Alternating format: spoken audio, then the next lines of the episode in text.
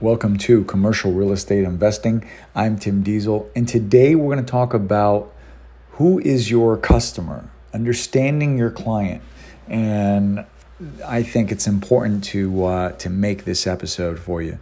So, as always, you can go online www.dieselcommercial.com, and you can find articles that I put up there and uh, get most of your questions answered.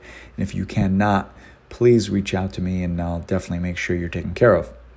So I thought this would be a good one because I've been getting asked general questions uh, by many of you, which usually means there's other people with uh, the same question or something like that.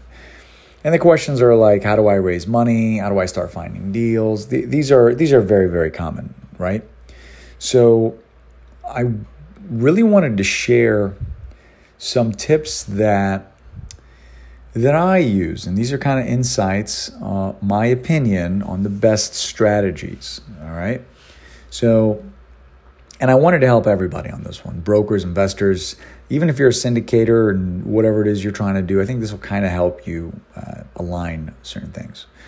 So occasionally, I have investors and brokers reach out to me for um, partnerships, maybe, or uh, if I know someone who's interested in a property, or if I might be interested.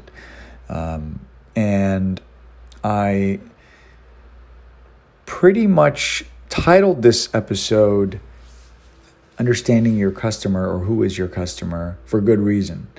Your marketing should attract what you're looking for, usually, right? That's kind of the purpose. So I'll go over investors because I deal with many investors, and I've I'm an investor also. So this is kind of um, uh, helpful for investors. When you're reaching out to a broker and you're asking for their help, and maybe they're uh, I don't know, you're looking for an office building and maybe it's not local to your area, or maybe it is. So it's you're looking for people that are going to help you, right? And you're letting them know what you're looking for and how they can help you. Well, if you're not helping them, and maybe you're not signing a buyer's broker's agreement. Now, I've covered this before. It's very difficult for a broker to help you without a buyer's broker's agreement. Because you got to keep in mind, um, there's a lot of work involved with no guarantee of getting paid. So an agreement just kind of solidifies that deal between you two and um, makes them feel a little more comfortable, more committed to you. Keep in mind, they no one wants no one will commit to you if you won't commit to them. And I get this a lot. A lot of buyers will flat out refuse to sign anything like that. And I it usually depends on the, the type of property, but usually it's, uh, I always say, try doing a short term deal. And I usually can get brokers to help me uh, very often by saying, look, I'll sign a 60 or a 90 day just because I want to see how we work together first before I commit to anything longer than that. I just kind of want to see what you're sending me, what kind of properties you have, what kind of uh, negotiating skills you're going to come up with.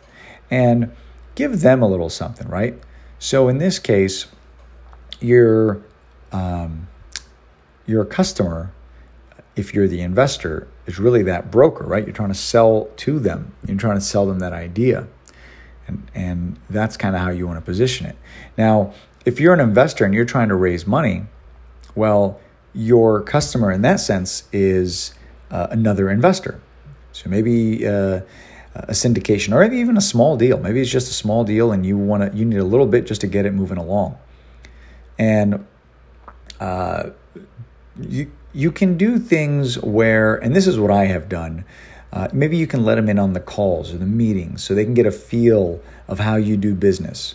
I presented a gentleman an opportunity once and he wasn't ready, but I treated him like he was a partner in the deal essentially.